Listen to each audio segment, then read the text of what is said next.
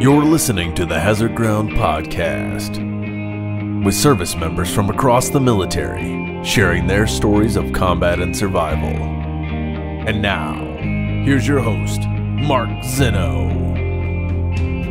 Welcome into the Hazard Ground Podcast. This week's guest is someone that you may know as he spent some time in the National Football League, but he was also a Green Beret prior to landing a job with the Seattle Seahawks, and he is Nate Boyer. Just a quick note before we get to Nate that he is a guy who is very active. He is traveling all over the country and sometimes all over the world, and because he travels so much, he was on a Bluetooth headset for this podcast interview, so some of the sound quality not as great as we've had with others, but obviously Nate's story is one that needs to be told, and we welcome him into the Hazard Ground Podcast. Nate, thanks for being here. Thank you, man. Appreciate you having me. Again, your story is not typical. A lot of the people that we talk to on the podcast, you know, they either go into the military out of high school or they know it's something that they always wanted to do. For you, it was a little bit of a different path. Prior to joining the military, tell us about your life and what you were doing. You're talking about immediately prior? Well, not immediately. I mean, what led you to the decision to join the military? What really led me to the decision ultimately was some time I spent in the Darfur working at some refugee camps, doing some relief work. It wasn't through any particular organization, NGO or anything. I worked with them, but to get myself over there, I sort of just had to buy a ticket on my own and kind of just make it happen.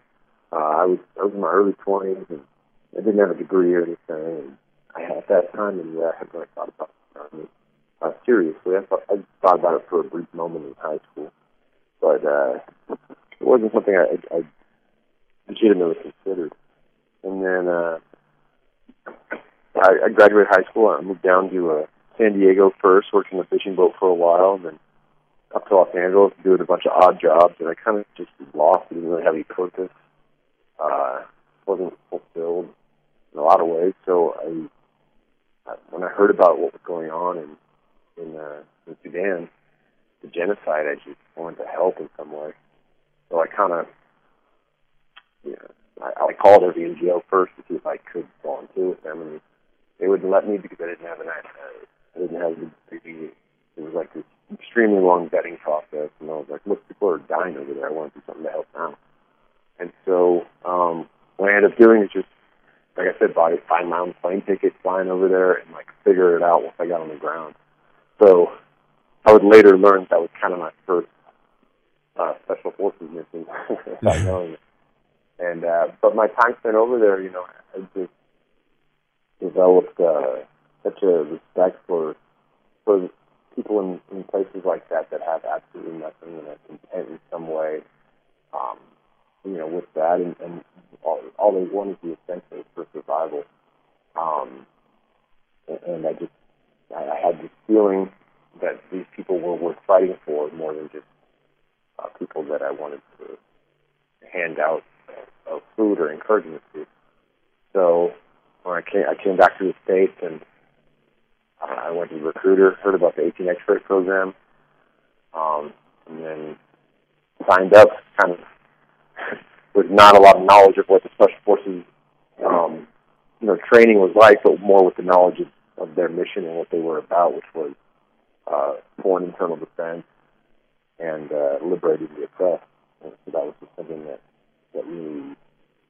was my motivation for joining it.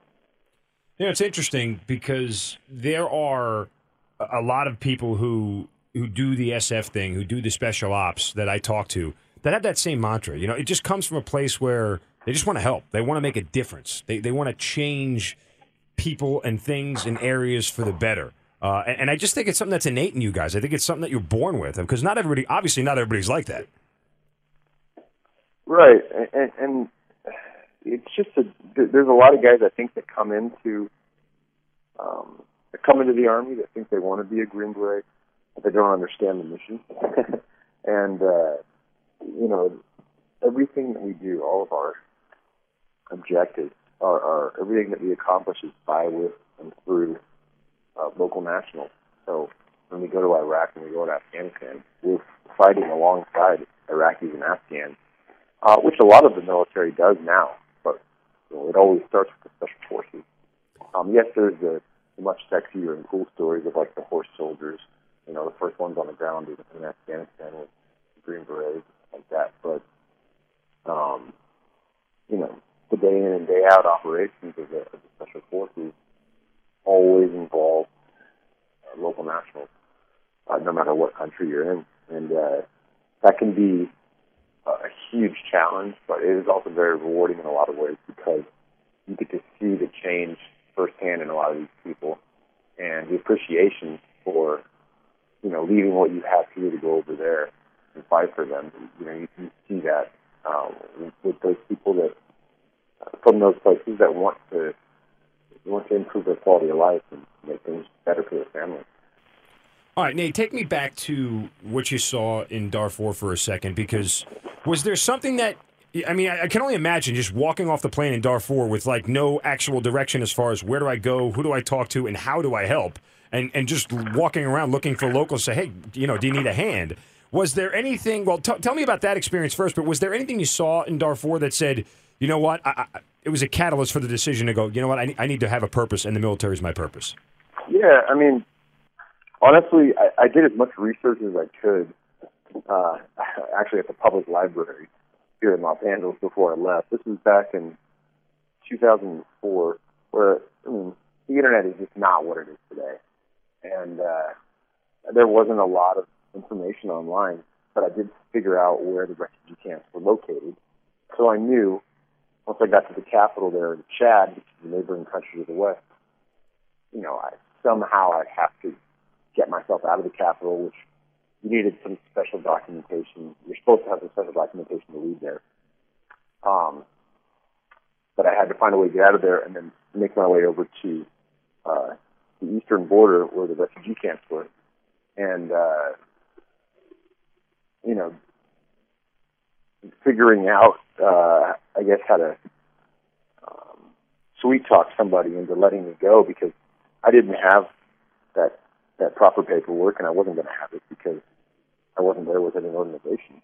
So, you know, that was a challenge. I remember getting off the airport in the middle of the night, and I didn't leave the airport, so I figured, you know, if I leave, maybe I'll never get back in here, and I won't be able to get on another plane to get over to where I want to go. But I was able to track down the people who had the manifest for the UN flights. The United Nations High Commission for Refugees had these flights, these little twin prop planes going, flying across the Sahara and landing everybody at refugee camps, and then people would link up with their contacts and go to work. Well, I obviously didn't have any contacts, but I was able to kind of BS my way on that flight and take an empty seat.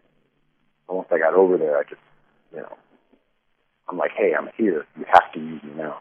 And luckily I found a couple people that understood why I was there and didn't think I worked for the CIA or something, because there was definitely those people too. Thought I was some sort of a spy. But, yeah, it was funny. That's got to be nuts. Stripped down multiple times. But anyway, you know, really? And once I got over there and found those people that were like, okay, look, this guy has nothing on him. I had like a toothbrush and malaria pills. You know what I mean? Like, what am I going to do? I'm not going to take pictures of anything or, you know, assassinate anybody. I don't have any weapons. So, but yeah, but what really, second part of your question there was the kids, man. There's so many kids that were so young and I don't even know if half of them understood that they'd never see their fathers again, or that their homes were, you know, completely destroyed, their mothers were raped. Like, they don't even grasp that yet. They still have so much innocence. And just the thought of you know, what happens with a lot of the child soldiers over there, and the idea that I was born here with all these opportunities and choices and you know, just a supportive nation in general, a place with no problems when you compare them to the problems of the developing world, and I didn't do anything to deserve this, and they didn't do anything to deserve that. I just felt like it was a duty of mine, or something important, that I did at least attempted to do something to give them at least the opportunities that I have, you know. Yeah, and, I still think that as difficult and challenging and as big a struggle as it is, you know, war in a lot of ways is unfortunately necessary for those things, because there's just so much corruption in our world, and there's just so many people that take advantage of the uneducated, and very few people in power in a lot of those places just inflict their will, and it's just not fair. And that was where that all came from. It was just not fair to me. No, I mean, it's beautifully said, Nate. Honestly, it's just, I think for people who have been deployed like myself and yourself, you see depravity all over the world. And honestly, everyday Americans don't have the capacity to really appreciate everything that we have. The simple thing, you flip on a light switch and the lights go on. You turn on the faucet and water comes out, clean, drinkable water. I mean, these are things that everybody takes for granted every day. And until you experience the other side, like you've seen both in Darfur and in Iraq, I mean, it's just, it's hard to really put into words to other people how blessed we really are sometimes. And this, speaking for myself, I even forget. You know what I mean? Sure. It's so easy when we come back here, because everything is, I mean, everything really is incredibly nice. And, of course, we're going to have, you know, our rifts with politics and all kinds of stuff like that. But generally, I'm not too worried about us, because I just know, you know,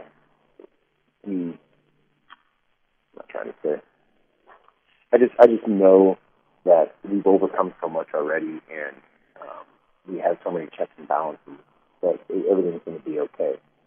Places like that, you know, a new person or a new group comes into power, and like their lives can completely change, and it seems to be trending towards completely changes for the worse more often than not. And it's just kind of, it's really scary, you know? Agreed. I mean, hey, let's go forward here for a minute to when you signed up. You said you went to the recruiter. When you went there, did you know that you were going to sign up to be a Green Beret? Was that your intent? Yeah, it was, and I didn't even know what, like I kind of said earlier, I didn't really know what the Special Forces actually had done. I just, you know, I'd seen, you know, Rambo was a Green Beret, and it's a good start. All this other stuff, and you kind of have this idea of what you think it is, and then I got back from the Darfur, though, I read, saw this magazine article that was like, it was written talking about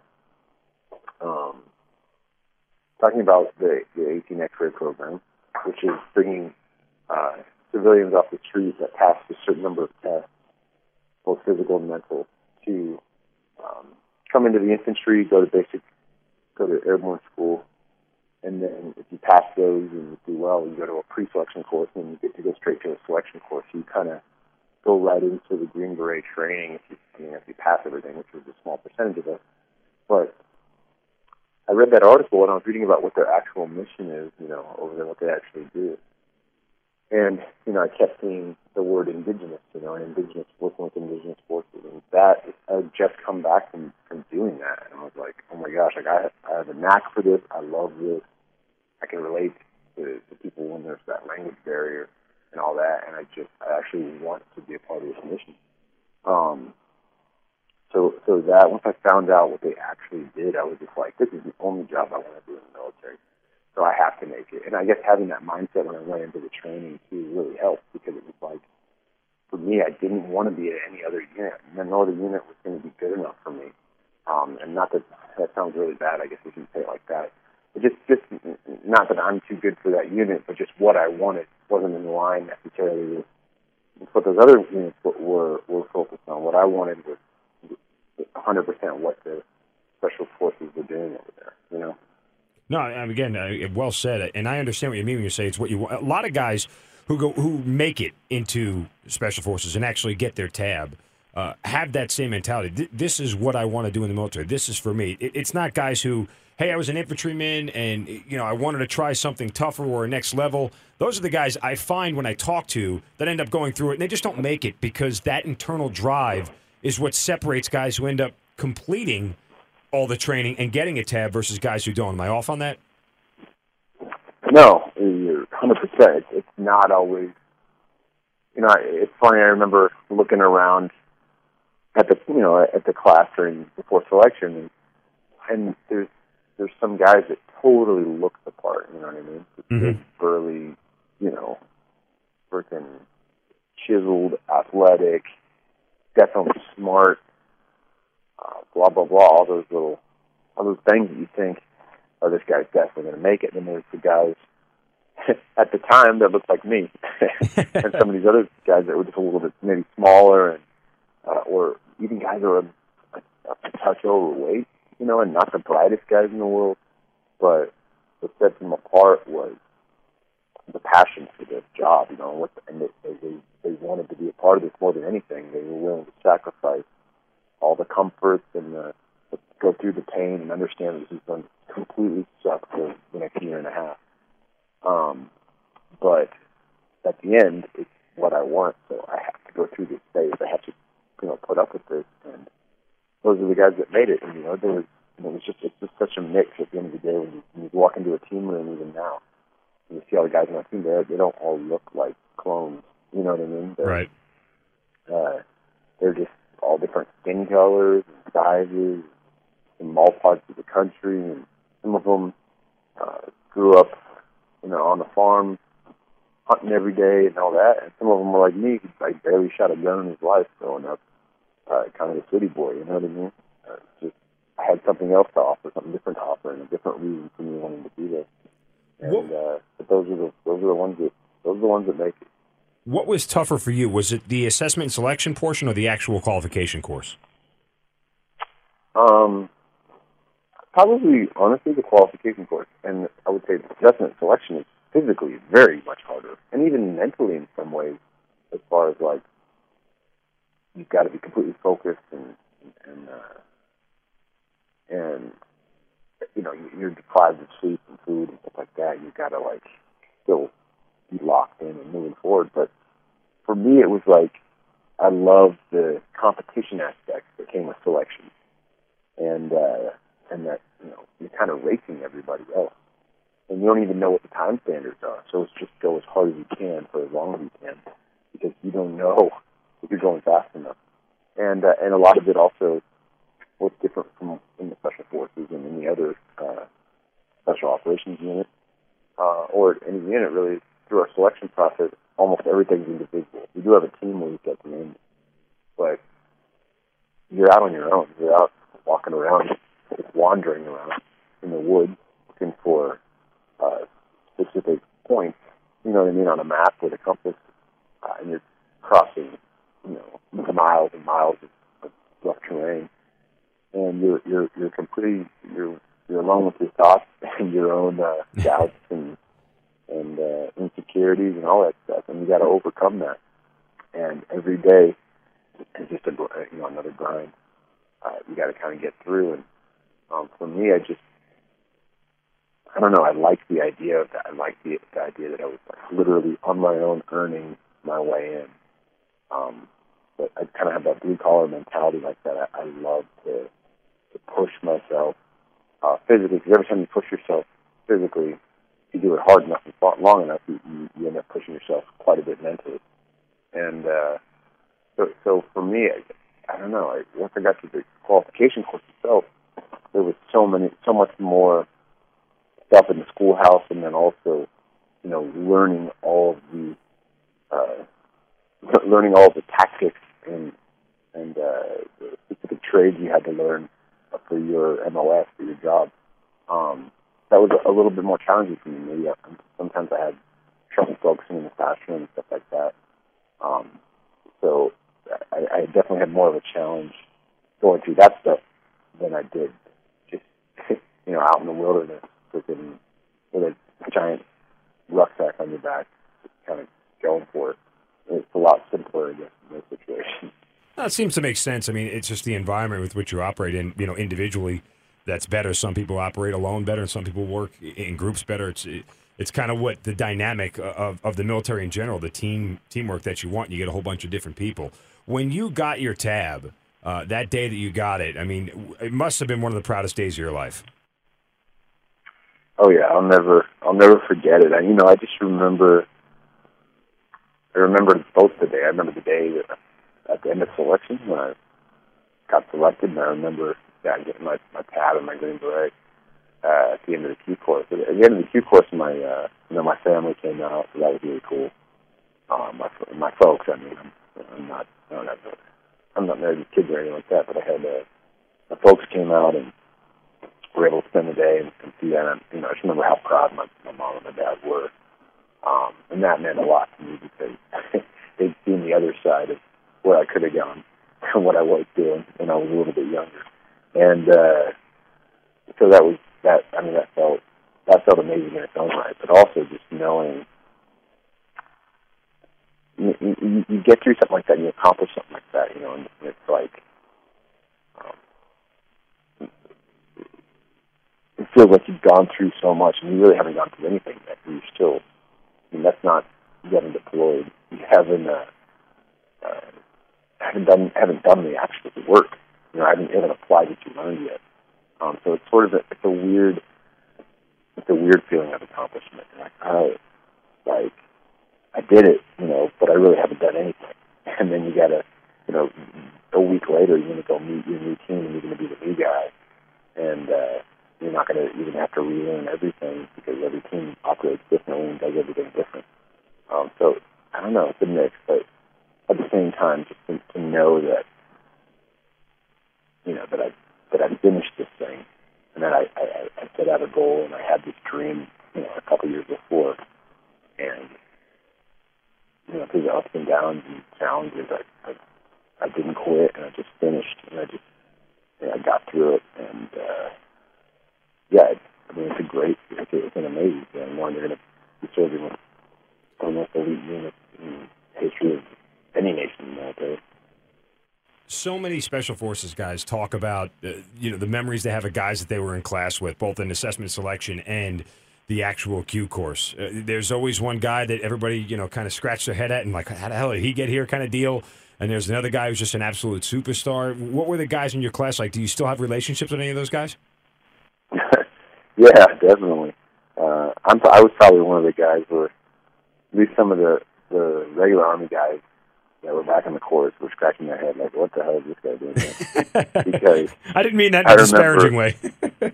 No, it's funny. I just remember, so when I was in selection, I wore contacts back then, and they won't let you wear contact lenses out in the field. And so I had to wear, you know, not the BCG. No, I was going to say the BCG, what they call the birth control glasses. No, they were like these, it was these other, like, high, quote-unquote, high-speed glasses that, I don't know, they're almost like, seemed almost like swim goggles in some way. They had, like, that black, like, rubber band going around. I know which ones you're talking about, yeah. You know what I'm talking about? Mm-hmm. They look almost like some kind of pilot glasses or something like that. Anyway, I had those things, and I also had, like, my civilian, just regular, normal-looking glasses. And so one of the nights, about midway through selection, you know, we were supposed to be outside ready to go, you know, with our rucks packed up, everything set for this, you know, whatever event. They don't tell you what you're going to do every time. You know, they just say, be here at this time in this uniform. With this equipment, and then we'll give you the rest of the information at that moment. And so we were all out there standing tall, and I'm like, I remember I'm like downing in water, you know, just trying to, I felt like a little underhydrated, so I'm drinking, not sipping out of the canteen, I'm like chugging out of the canteen, trying to fill up, you know. Mm-hmm. And we're standing there for a while, then all of a sudden they come out and say, all right, get back in your booties, you know, and come back out in, you know, 6 hours or something. So everyone was like, oh, cool, let's do this and sleep. So go back inside the hoochies and hang our stuff up, you know, and I lay down and fall asleep. And I wake up in the middle of the night, and I have to, like, it's like none other, you know. And the bathrooms are, you know, a couple hundred yards from where my hooch is. And you have to, you know, you got to go to the bathroom. You got to get in the bathroom or whatever. I wake up, I'm like, I got to pee so bad. And I'm scrambling around. I can't find my glasses. I can't find my flashlight to find my glasses. I'm, like, blinded with that. And I put my shower shoes on and, like, stumble outside. And I'm outside, and I literally cannot tell which way anything. Like, I just can't see. My vision is really bad. And I'm just, like, lost, and I'm going to piss my pants. And so I, like, whatever building was in front of me, I kind of, and it's, like, middle of the night. It's, like, hey, I'm half asleep. Every building in front of me, I kind of stumble up to the building, walk around the corner, and just, you know, whip it out and start peeing. And, like, seconds later, I hear this guy's voice standing next to me. He's just like, you know, what's your roster number? And I was like, 32. You know, and I finish peeing. And he goes and wakes up the entire class. Oh, no. He wakes up everybody in the class, yeah. And stands me in front of the whole class, you know, and tells me to explain to everybody why they just got woken up and what happened.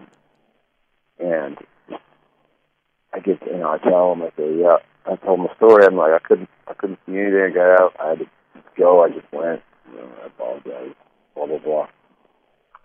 And then they decide to have the peer eval session the next morning. Oh no! Peer out. Yeah, exactly. So I'm thinking, like, oh, my God, like, luckily, I had a contingency of people that, other 18-X rays that I'd gone, even since, like, basic training, I've been through stuff with, basic training with, that made it their duty because they knew that I was not a bad dude. I just, I made a big mistake. And then I just, if they were in my situation, I think anybody would have done the same thing. You're not going to fish your pants.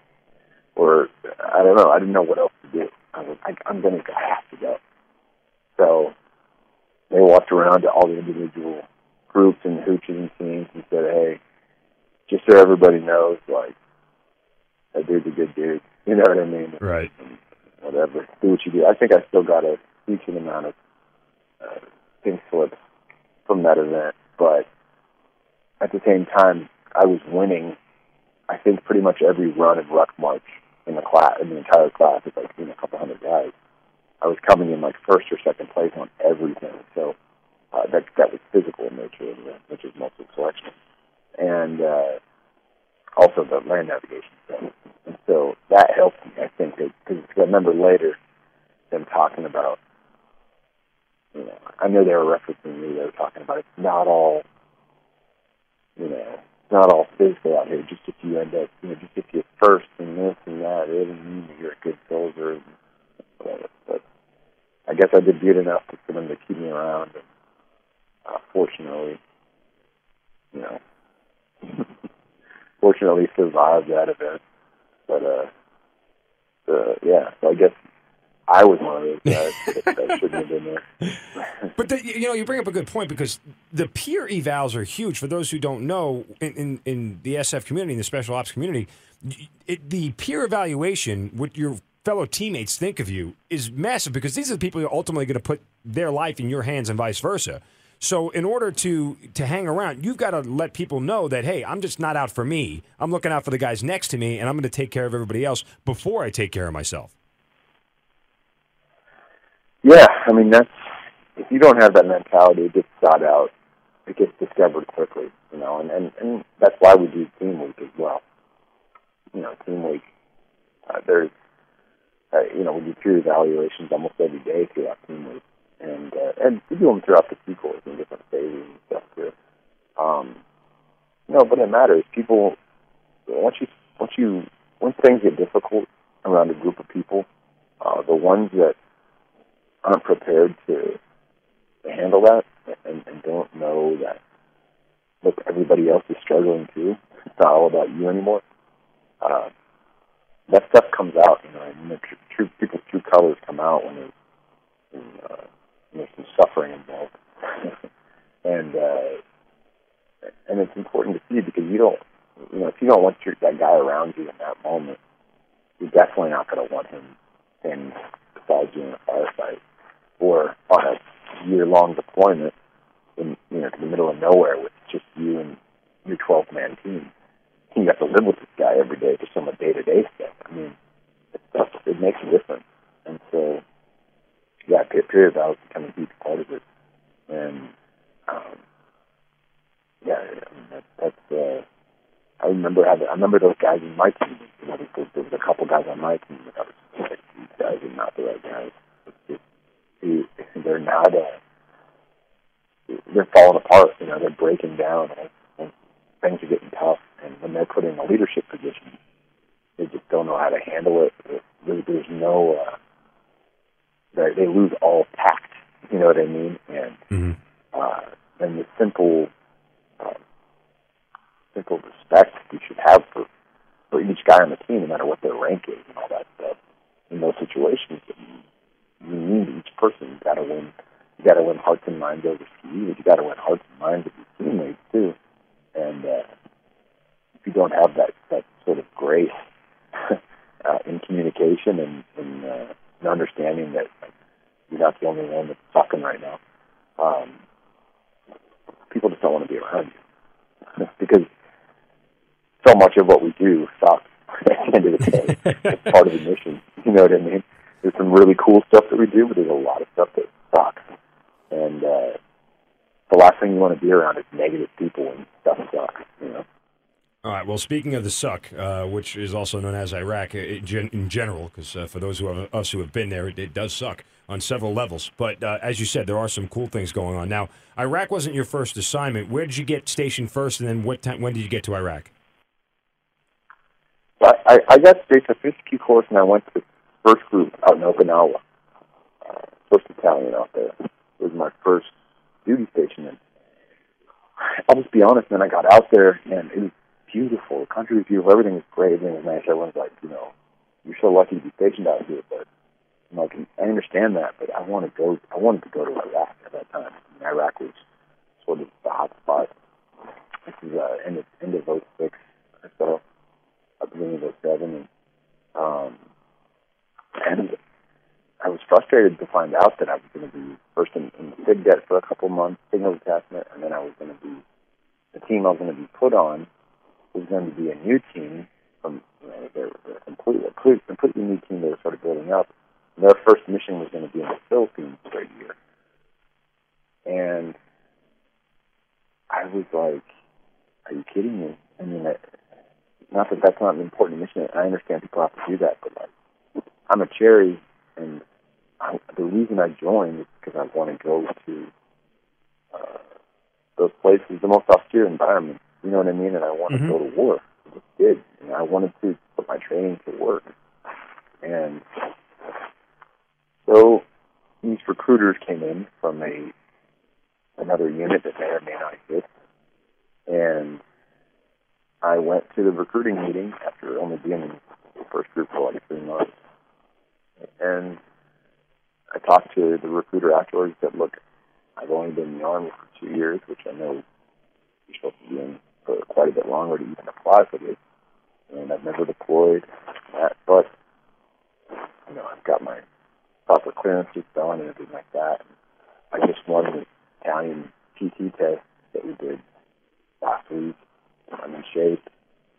You know, is there any way I can apply and, you know, slot up and blah, blah, blah, blah. That possibility. And he said, probably not, but here's my information, send me all your stuff. So I did. I sent all my stuff in that week. You know, I'm kind of waiting to hear back like a month later, a few weeks out from the selection.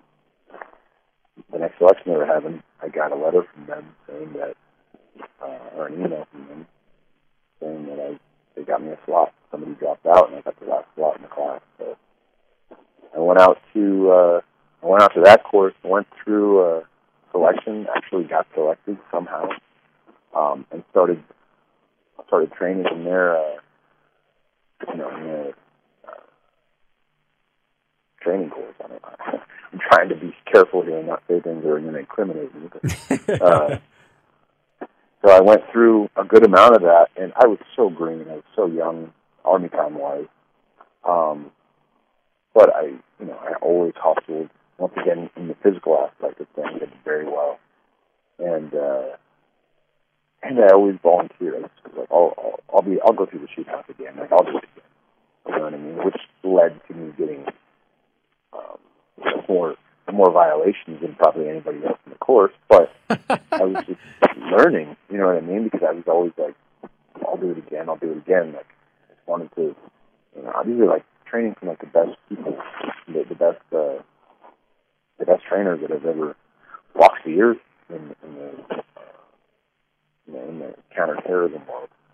And it was, I mean, first of all, really humbling to be allowed to be a part of that, but also just another challenge and something that I definitely was not ready for and probably shouldn't even have been there. But the fact that I was a little bit about, I guess, the level of commitment I had to this thing and how much I just didn't, I wasn't afraid to fail. You know what I mean? Right. I think they understood that and saw that. So anyway, I go through a good amount of training, and then one day they bring me into the commander's office, and they're like, "Look, you know, you've come so much farther than we expected you to, and done absolutely great. But the fact still remains, you've only been in the Army for 2 years, and you don't have any deployments." And I'm like, "So that's why I'm here. Like, all I want to do is deploy. I want to go to Iraq, you know." And so they said, "All right, well, we're going to make that happen." So they ended up sending me to 10th Group in Colorado Springs, and I got attached to, I mean, so lucky to be around such an amazing group of guys, incredible team. It was a Halo team, and they were deploying in a month. It was like everything that I wanted. And then I got to go there with, yes, I had no deployment still. It's been, now at this time, I've been around for about 2.5 years, but what I did have was training from, you know, the most elite school you could possibly train for. So I had this, you know, I wasn't so much the new guy, the typical new guy anymore. I got to the team, these guys were picking my brain about stuff, and they were interested in hearing all that I'd learned. And, you know, yeah, I was a rookie, but at the same time, I respected rookies. And so that was really cool. That helped with that transition, you know. And, yeah, I mean, that we went straight, you know, straight through some of the pre-mission training and then on to Iraq in 2008, even into 2009, it's like a 10-month deployment. Pretty much all of 2008, though, it's like in Iraq. And yeah, it was a good time. I'll just say that we worked with the Iraqi Special Forces. We worked with the Iraqi police to develop a SWAT unit, and you know, we went on. We had a couple months there where we didn't do anything. We were locked down because of the province we were in, and we had, you know, quite a few months there where we were going out almost every night, you know, fighting side by side along with the Iraqi you know, Special Operations Unit, and no, it was great. I mean, more than anything, I just really, obviously I loved my teammates and doing the work with them, but seeing the change in those people there and watching some of those soldiers develop, some of the young Iraqi soldiers develop, knowing the challenges they face with the lack of education and resources, it's just great to see that, you know, that tangible knowing that you are making a difference in at least a few people's careers and lives, and seeing the appreciation for us being there, because you don't always do that. You know, a lot of times you know, when you're on patrol or whatever, and people are, you know, kids are throwing rocks at you or whatever, and it can be really frustrating. So it's good to see the other side of that too. I think that's one thing that's unique in the Special Forces. You get to see that side of things too sometimes. That a lot of them wanted to see. There is a lot of that. I was fortunate enough to be attached to 5th and 10th Group when I was there from 05 to 06, and it's just like you say, there were times when you'd have missions that just kind of stunk and didn't really yield anything, but there are other times when you go out to a school and you give kids school supplies and you see how excited they are and that they think the world of you, and then you work with some of these soldiers who you know, show the patriotism that we feel as Americans. And they want to defend their country. They want to defend their nation. And to work side by side with those people, I think, was one of the most rewarding things, at least for me, when I worked with the ISOF guys. It was one of the most rewarding things is to watch them grow and be able to stand on their own two feet. It's almost like raising a child to a certain extent. Yeah, absolutely. It's exactly like that. I mean, well, I've never raised a child, but but yeah, it does feel like that. You feel like a big brother in a lot of ways. And that's huge. I loved it. Just like what you said about the patriotism. You know, I remember my very last mission I was ever on, the very last firefight I was ever in Afghanistan. The captain, the Afghan captain, for the special forces team we were with, you know, was shot and killed. And I remember our helo coming in, you know, the American medevac helo coming in to take his body away. And I don't think this was supposed to happen because typically only Americans are supposed to approach our aircraft and stuff like that. But we had it was really cool to see that this happened. It was 3 Americans and 3 Afghans carrying the gurney of the fallen Afghan captain out to the American medevac bird to be taken off. Wow. And you know what I mean? It was just that I remember just watching that happen on image. While it was very sad that we lost the captain today, it was a powerful image for me, and to see that sort of trust and, like you said, that patriotism and how they really care about the ones they're fighting alongside as well, no matter what flag's on their shoulder. And they put the gurney on the bird, and you know they're coming back off the LV, and the bird's taken off, and you know it's kicking up the dirt and dust and all that stuff. And one of the Afghan soldiers, as we're coming back, just like drops to his knees and like started weeping in the middle of this field, you know. And it was just like, man, I just saw in his body and his face, like, I mean, that was his friend, but that was also his leader, and that was, you know, that was his brother. That was the reason he was fighting, was that guy. You know what I mean? It's just like the reason we do a lot of what we do. It's just about the man next to us. And so to see that, you know, it's not for a paycheck, it's not for any other reason, but the ones that, you know, they care about and their country. And it was, it was a sad moment, but at the same time, like, you see those little glimmers of hope in there that make those hardest times and those toughest missions and those situations where you're like wondering, why am I here? What are we really doing here?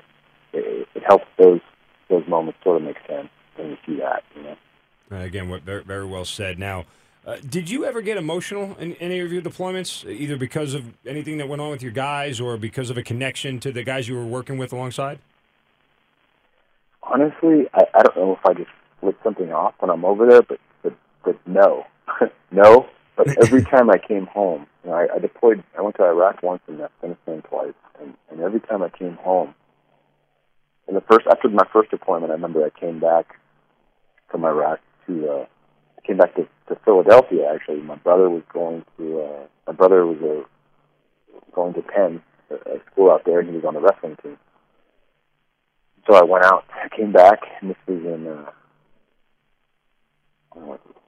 January or February or so when I got back to the States. And then, you know, I took leave and I went out to Philadelphia to see him, and it was some like wrestling tournament or whatever. And they had a guy come back that used to be on the wrestling team that went into the military, and he joined he was in special operations. I can't remember what he did, what unit he was in, but he's up there speaking about his time at Penn when he was arrested, and talking about you know, what it meant to him, you know, fighting for what we had to, and started talking about someone, I think one of his brothers that he lost over there, and he got a little bit choked up, and I just like lost it. And I think it was all like that stuff I was stuffing down and holding down over the last 9-10 months. But it's just like, it was like embarrassing. I don't know how I was, you know, crying. And I remember like my mom was there, you know, so I looked over at me and she's like, "Oh, me." You know, and I'm like, "Oh God, get away from me." But, But yeah, I think I always kind of just held that stuff in. You know, I know when I remember, you know, people I served with that aren't here anymore, or situations, and speak about them with other people. Sometimes I get, you know, I get really choked up about that, but I never really got that way over there. And I think it was just a defense mechanism in knowing that I had to stay switched on, you know, until this thing was over, and I couldn't let those emotions affect me, because it might affect my work, you know? Yeah, no, and I think a lot of, you know, people who have served can sympathize with that thought process. I mean, I know there are certain things when I see that are military-related that still get me all choked up. My wife will look at me kind of crooked-eyed, like, what's wrong, you know? And it's hard to explain what the connection is to all of it internally. But if you've gone through the suck, as we've called it, and you've worked next to guys day in and day out, I think you grow to understand, you know, what it means to truly care about somebody more than yourself. I mean, you take the American lifestyle and everything that we have and everything that's around us, and you kind of forget the simple things that the connections that make things special. And when you're brought back to those moments, it can be definitely emotional for anybody. And to all the veterans listening, you know, just as a kind of little PSA, if you will, Nate, and I know that you work with veterans now, but don't hold anything in anymore. I mean, you know, go talk to somebody. If you're struggling with somebody, go talk to somebody. Absolutely. Yeah, no, I mean, there's survivor's guilt and a lot of issues for us coming back, especially once we get out.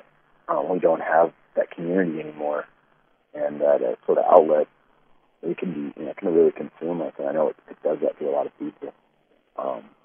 Yeah, and that's one thing about that's sort of changing, which I like, is the fact that it's okay for us now to, it's seen as okay in our community to go talk to somebody about something and to, you know, to have feelings. Like, that's all right, normal.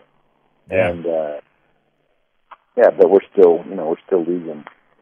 There's different studies that have different numbers, but we're losing, you know, 20 to 22 veterans a day to suicide still, and a lot of that, I think, not having that outlet anymore, not having that community, and then also not feeling like you have that purpose anymore, and doing, maybe that feeling that you'll never do anything as important as what you did over there. Yeah. Which doesn't have to be true at all, you know, not at all. I mean, I think that there's so much opportunity for us to, well, it's just do, it's a different more purpose. Important things than we did over there now, because of what we've sacrificed and what we've survived. We have a certain, as Liam Neeson would say, we have a certain set of skills, you know, that sets us apart from a typical person because of what we've overcome. So use that to our advantage. You know what I mean? Even all the pain and the terrible things that we witnessed and had to go through, and the people we lost, what better way to honor them than to go, you know, do something incredible with the rest of your life, and that can 100% be in the service, in the world of service for others. So. Now, Nate, why did you end up getting out? I mean, some people make a whole career out of it, but was there anything in particular? Did you feel like you just wanted to do something different? I just have a lot of dreams. I always have. I've got a lot of things I want to try and I want to do. And it was a tough decision because I had the opportunity also to go back over to that other unit that I was talking about earlier and potentially finish my training there and serve with them. But that was going to be a big commitment, and that was probably going to be a career move if I did that. And there was another part of me that I still wanted to go to college, and I wanted to go try and play football. It was just something that I never did. And I know it sounds maybe childish, but it was like this regret I had that I never played, and I wanted to do that. I didn't want to live with that regret. And it was a really hard decision, but I went out and did that. You know, I went back to college, and even after a year in at college, I missed the military so much. I signed back up for through the National Guard. I was in 19th Special Forces Group for my last 4 years in college. Actually, went overseas every summer somewhere and served for about 3 or 4 months before coming back to school. So I still was able to keep that in my life. But yeah, I just really wanted to do that. And I was 28 when I made the decision, 29 when I actually went off to college, and it was. sort of, for me, I just felt like if I didn't go now, at least with the football aspect, if I didn't go now, that wasn't going to happen. I was going to be too old, and too many things would have happened. Other opportunities would have came up, and so I just decided to go for it. You know, and I had the encouragement of a few of my buddies on my SF team that were like, dude, go do that, man. Like, you need to go do that. So I did, and I sort of made that decision at the end of my deployment in Iraq that I was going to at least look into doing that. So I started training over there, you know, doing different kind of football-related drills, and I came back, and the only school I applied to was the University of Texas. I was actually over in Israel on a JSET with my team just 2 or 3 months before my ETS date, and I was over there, and I got an email, you know, a letter and an email saying that I was accepted in Texas, that I would be going out school starting like January 8th or something like that, and this was like in October or November when I got this email. So I knew at that moment, like, okay, things are about to completely change. Right. And you know, fortunately for me, the transition out of the military and into that civilian world, I had a specific goal and something like a challenge, you know what I mean? Something I still had to sort of fight for in a sense, which I think really helped with the transition, because a lot of guys come out, they don't have that, and girls come out and they don't have that idea. They're just like, I just want to go on vacation, or I can't wait to just be out and relax, you know. They understand how quickly that becomes incredibly boring. But also, when you don't have a mission anymore, it's tough. You know what I mean? We're the type of, for whatever reason, our makeup is someone that we need a task, we need a mission, we need a goal, we need something, you know, to fight for. And if we don't have that anymore, and that service element in our life, man, like it can get really, really hard really quick. You know what I mean? No, I agree. And that's where a lot of the struggles come from, I think. We've all been there one time or another, especially if you get back from a deployment, like you said. It's just the decompression is sometimes difficult to deal with. You mentioned football. You go play at Texas. Was the NFL something that you wanted to do, or did that just kind of come about because of how well you played and who you were? Well, yeah, I mean, that was always something I wanted to do when I was a little kid. You know, dreams of. I was Joe Montana for Halloween 2 years ago. All right. When I was like 4 and 5, you know. So I definitely, yeah, growing up as a young man, I wanted to be a pro athlete in some way. But the reality of that, you know, my late teens came crashing down that it probably wasn't going to happen. And when I was at college, I really wasn't thinking about that. To be honest, I was like, you know, I'll play college football. By the time I graduate, I'll be 33. I mean, that's pretty old for the NFL. And but I ended up winning that starting job at Texas as a starting long snapper for the last 3 years. And, you know, at the end of my senior year, I got invited to play in this all-star game called the Medal of Honor Bowl, actually, in Charleston. And so I flew out there, went to play in the game. That week before the game in practices, there's like 100 scouts from these NFL teams that come to these practices and just watch the guys.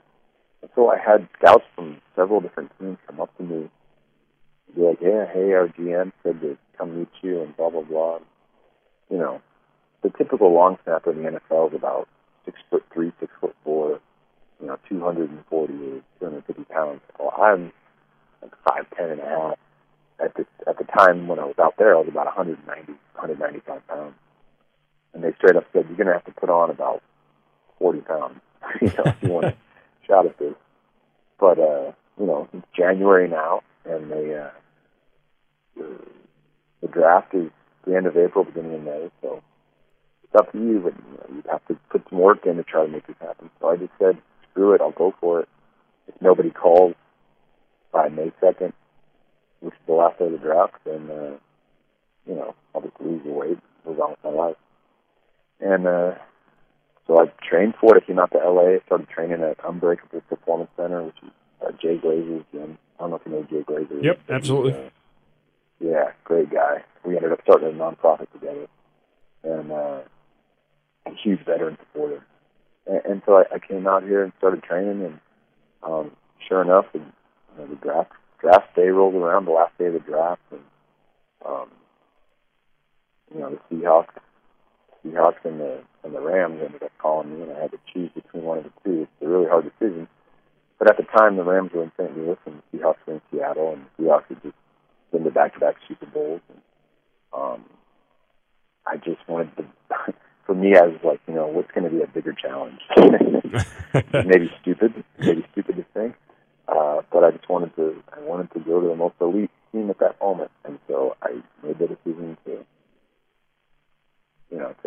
accept the Seahawks offer, even though I grew up a Niners fan. It's like the rival. So I did it, and it was amazing. I went up there, and I went through the training camp, and I played the whole second half of that first preseason game last year against the Broncos, who ended up going on to win the Super Bowl. I mean, it was just honestly like a dream, sort of. It really felt, it was unreal to standing on the sideline, listening to the national anthem in, the Seattle Seahawks NFL uniform with all the fans and the whole deal. And wow, this is so weird. And I was 34 already. I'm 30. I was the oldest rookie in NFL history. And I'm like, it's just another one of those moments where I'm like, I'm just not supposed to be here. This is awesome. So. Well, is football completely done for you? Have you moved on? Yeah, it is. I trained throughout the rest of that season, and I had some interest from a couple teams, but I ended up not. None of them signed me. And I trained in the beginning of the off-season this year.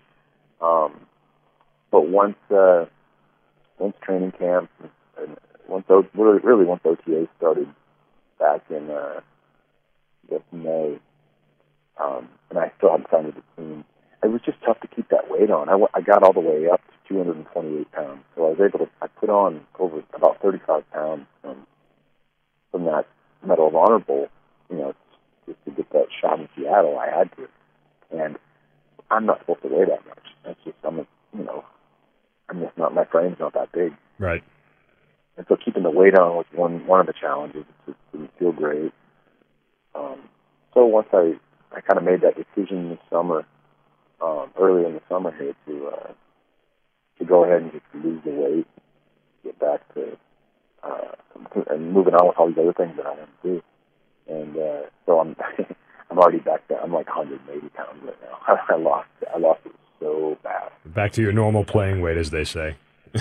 Yeah. So what's next for you now?